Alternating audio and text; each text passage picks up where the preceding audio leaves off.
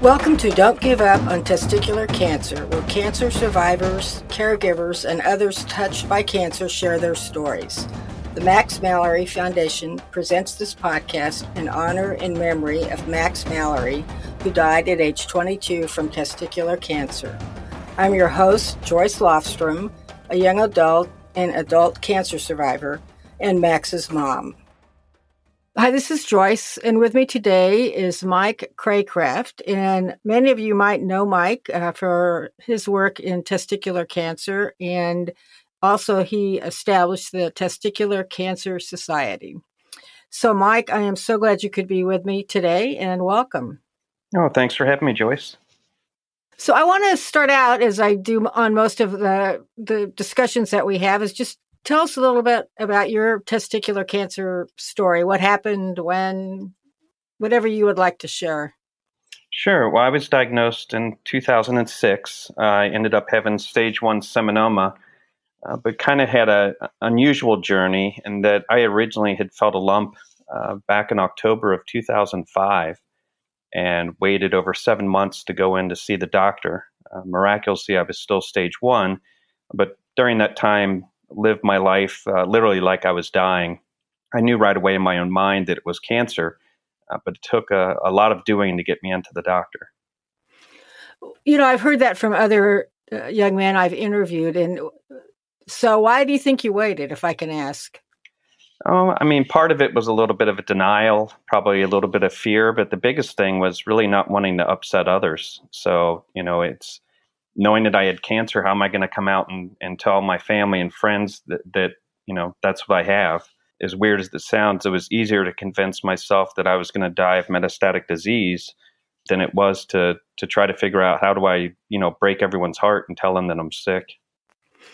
That's interesting, but I think it's also probably common among other people as well. Um, I appreciate your you sharing that. I think that might help some other of our listeners as they they hear what that you faced when you went through it. So you said you're still at stage one. Anything you can share about the treatment you had to go through? Yeah, well, at the time for stage one seminoma, the gold standard was still three weeks of radiation therapy just as adjuvant to keep the cancer from coming back. There was some work being done on surveillance and even a little less on carboplatin. Um, so I really, after doing nothing for myself for seven months, really uh, saturated myself in the literature and and the experts at the time and, and decided that even back then that surveillance was the way to go and you know luckily 14 years later that's the gold standard now and the right decision so i lucked out Oh, you did. That's wonderful. I should mention to our listeners that Mike is a registered pharmacist, so he has uh, expert knowledge that we want to draw from during the interview.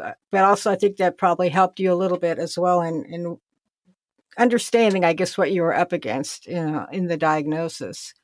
Certainly, in understanding the disease, it didn't help me getting into the doctor. And that's one of the things I looked at is if I can do that as a healthcare professional, I'm sure there's a lot more people like me out there doing the same thing. Yes, I would agree. I would agree. Um, sometimes we are our own worst enemies, I guess. Another question I want to ask about your diagnosis is as you went through all of that, and I think you probably just answered it, but I was going to ask what was your biggest challenge when you heard the diagnosis? And then you said you meant mostly it was surveillance, but any anything that just hit you that maybe you couldn't get over? Yeah, I mean, when the doctor said that, you know, the ultrasound looked like it was going to most likely be cancer, it wasn't a shock to me. I knew for seven months in my own mind that it was. So my experience there was a little bit different. The physician also knew me from the medical center and said, you know, I'm going to make sure you get the best care, uh, which certainly meant a lot to me. I think one of the most difficult things and things guys still face today, especially with early stage disease, is deciding on the treatment options after diagnosis. And my physicians very much wanted me involved in that decision making, which is great. there needs to be a lot of patient autonomy uh, but realizing that there is no bad decision and having to work through the treatments that are going to be best for you. I think sometimes it's easier when someone just tells you what to do. You're going to have to do this. So it's kind of a double edged sword. It's, it's a great benefit for early stage disease, but it also can create a lot of uh, anxiety and stress. Well, I think that's a good segue to my next question is how did you then decide to establish the Testicular Cancer Society? Well, at the time, there weren't a lot of resources available for testicular cancer, and the ones that were available were difficult to find. I had scoured everywhere uh, looking for other survivors and, and thought, well, it, eh, maybe if I could create a hub where, you know, if people could find us, then we could show them where, you know, the active forums are or the active websites instead of searching around and finding just dead ends everywhere. Uh, I also thought with my su- survivor experience and then also my medical background uh, that I was kind of uniquely positioned to, to try to help others. Um, and so that's how the whole thing came about, really. Well, I have to say, I've used your uh, website and the information on it uh, when Max, my son, went through his testicular cancer journey. And I, one of the resources I found most helpful, and I've mentioned it uh, in this podcast and another show, is the list of experts that you have on your resource center page. I, I think that's so valuable to people trying to understand where to go to find care. And if you did find care, then if you have questions or maybe need a second opinion, uh, these physicians that you have, and it's for physicians across the world, not just in the US, I, I, I really think that is important for people to know about it. I'm curious how you identified the, these different doctors and just any thoughts you have on the list and how patients could use it other than you know i just said I, I i used it a lot for reference and we actually did go see one of the doctors on it so yeah so the list is really maintained by our, our friend doug banks specifically at the testicular cancer resource center and it's really just it's essentially physicians that have dedicated their careers to testicular cancer uh, it isn't just an aside for them, it's really what they've specialized in. And when we look uh, specifically with testicular cancer, so there's what's called the National Cancer Database uh, here in the US. And out of 1,500 medical centers in the database, less than 20 of them see 20 or more new testicular cancer patients a year. So it's oh, not. Mike. It, oh, wow. So the vast majority of guys are, are treated in the periphery at medical centers. And, you know, the treatment of testicular cancer is not all that difficult uh, as long as the patients are reacting properly. Um, but it also means that most physicians don't have a whole bunch of experience, and sometimes treatments can be just as much art as it is science. And so, having the ability to reach out to physicians that see 50, 100 patients a year, uh, it really is important and make come to some nuanced treatment decisions. You know, you're right, and we found that too. We talked with two different doctors for the RPLND surgery that Max had to have, and we were quite uh, uninformed, I'll say, about it, not realizing how involved that surgery is. And it, what you just described is very accurate because one physician had lots of experience, and this was his main uh, purpose in life. I'll say it that way, and that's where we wound up going. And the other physician you know, it wasn't that same background. And so I think the way you described it is important. It makes it very clear on why people should look at that list. And I didn't realize that out of all the medical centers people could go to, only 20 have uh, a team that really focuses solely or especially on testicular cancer. That's important, I think, to know. Um, my other question around some of the work you've done is on the uh, ball checker app. Can you talk about that too? I think that's another uh, just a, a, great resource for men to know about. Yeah, so you know we develop a mobile app that's very simple. It gives a couple of little facts about testicular cancer, and more importantly, how to do a, a monthly self exam and the ability to set a monthly reminder. And then we sophomorically tell people to go to, to just ballchecker.com uh, to download it. And what we found is, you know, nowadays the, the traditional brochures, we actually had one event uh, with some nursing students at uh, Rutgers, and they came back to us and said, you know, listen, no one picked up the full size brochure, and we had little tiny business cards with how to do a self exam on it. And they said, but we noticed guys would take that and hide it in their pocket as they were walking away.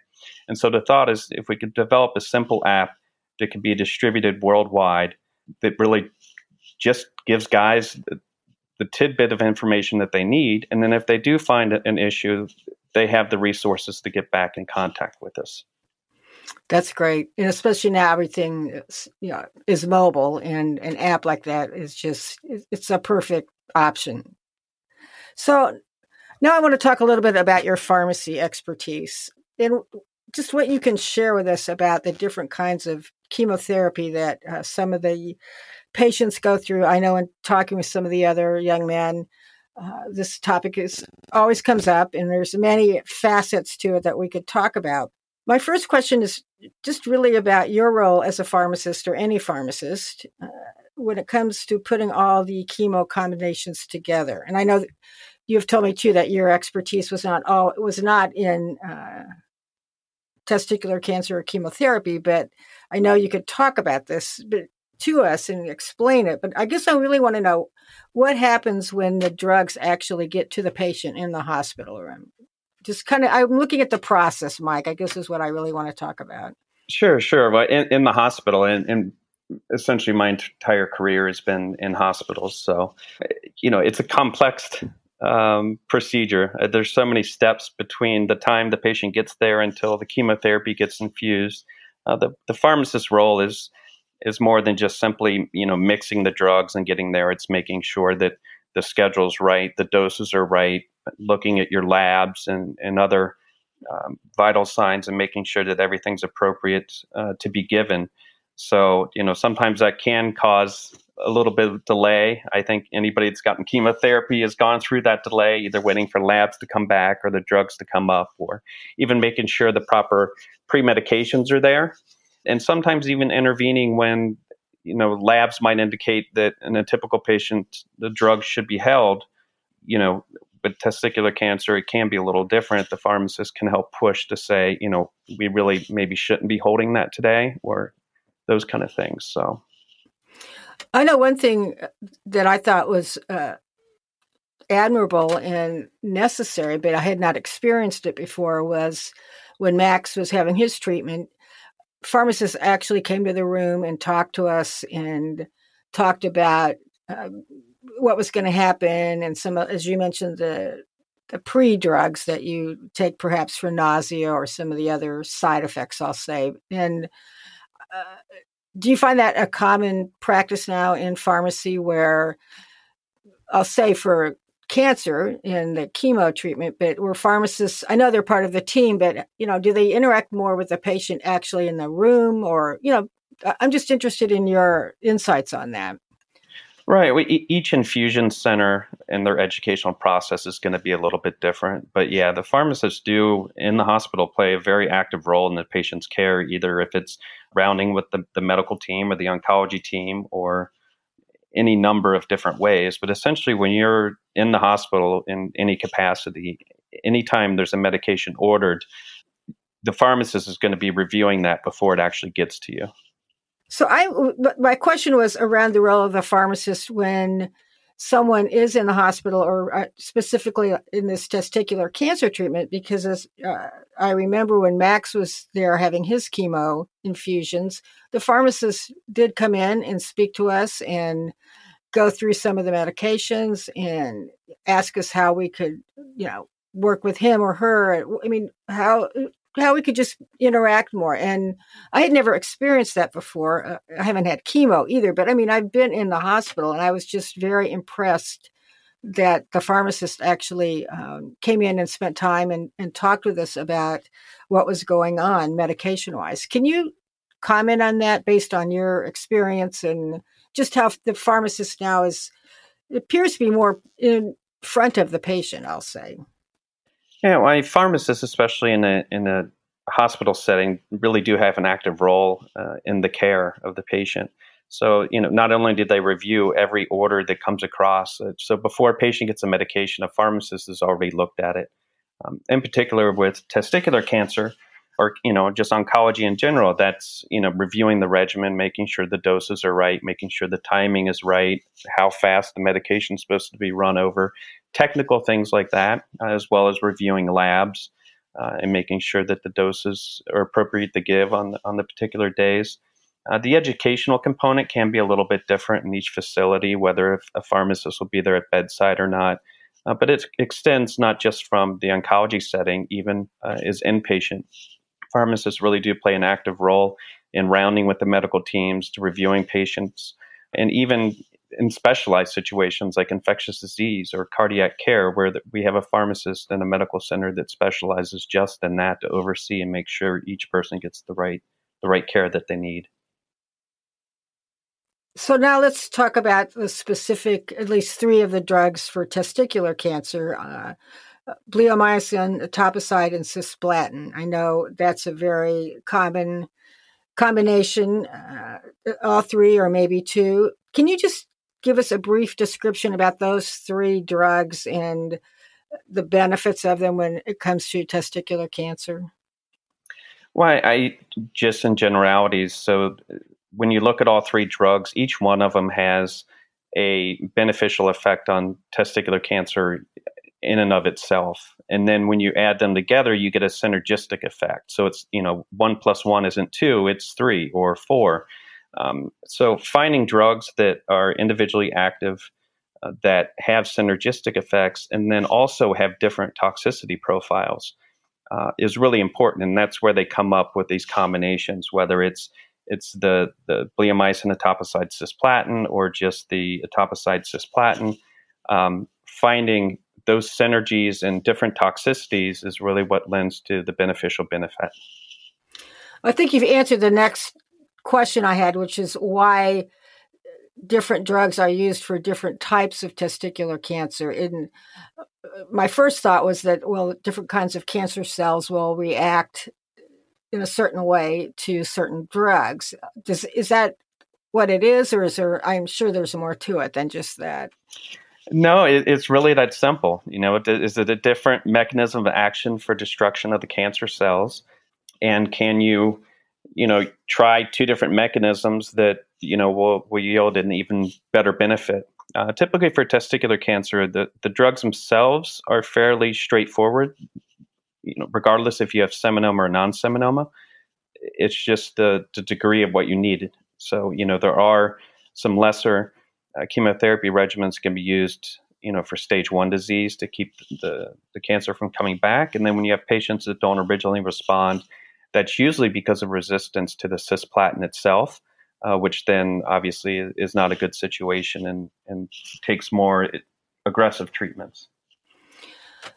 So then another question on drugs, not chemo drugs, and it's just I know there's so many other drugs or medications that help people get through chemo. There's drugs for nausea, I think headaches, pain.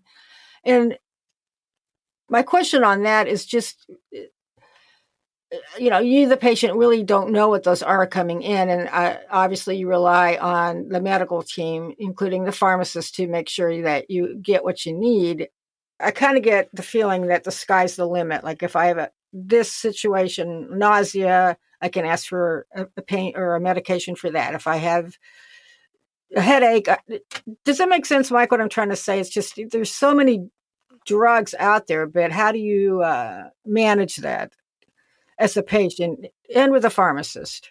Yeah, well, you know, in most medical centers that are familiar with the, treatment protocols for testicular cancer, it comes with a pretty much a, a, preset cocktail of mixtures, so to speak, uh, for supportive care. And that supportive care really has changed dramatically over the years.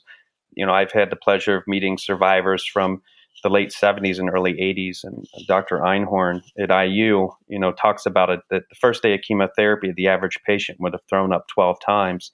And nowadays, that, that average is less than one. And that's really because of the supportive care. It's not because we changed the chemo regimens so there there are so many different symptoms and and trying to figure out you know what it could be some patients might develop a cough uh, because they're having a lot of reflux you know so it's not necessarily treating the cough itself versus treating the reflux or the you know the acid indigestion that will reduce the cough. So sometimes it can be tricky. There's a plethora of supportive agents out there. I don't know how much control each individual could really have over it except being open about the side effects or, or the experiences that they're having with their treatment team. So, one last question on the pharmacy topic, and I'm curious how, with the team, because you mentioned sometimes the pharmacist will go on rounds with the medical team. When you have a, you, the team has a meeting about uh, XYZ patients or just in general, is the pharmacist always there or how do pharmacists interact i guess with the team in, in terms of and i ask that question more for assurance for patients uh, to know that that you the pharmacist uh, you're part of that medical team and are helping to make sure that there's a whole uh, complete package of treatment which uh, is a given in in a medical center but I, I don't think i understood it as as much as i should have the role of a pharmacist? Well, I mean, a pharmacist is just another member of uh, hopefully a multidisciplinary team that's that's overseeing the care for each patient. And, and, I think one of the best examples I have is very early on in my career, uh, we had a multidisciplinary meeting on a patient, and the dietitian uh, who was overseeing, you know, uh, the nutritional needs of the patient noticed that the patient's liver enzymes were becoming elevated. Um, and I was able to look at the medications they were taking and realize that they were probably getting a little bit too much Tylenol than they should have. And so we were able to cut it down and, and have the liver enzymes reduced. So it's really having that look from all sorts of different angles and so many different eyes on the patient that you can catch things. And then perhaps it's because of a different discipline, um, find the solution to it. So that's why it's so important to have those multidisciplinary uh, reviews of each individual. That answers my question. And I'm also glad you mentioned the dietitian because I think nutrition is such an important part of, of healthcare and, and managing your health. So, well, what are you doing now? Tell us about your life. What, 12 years since your diagnosis and what's going on?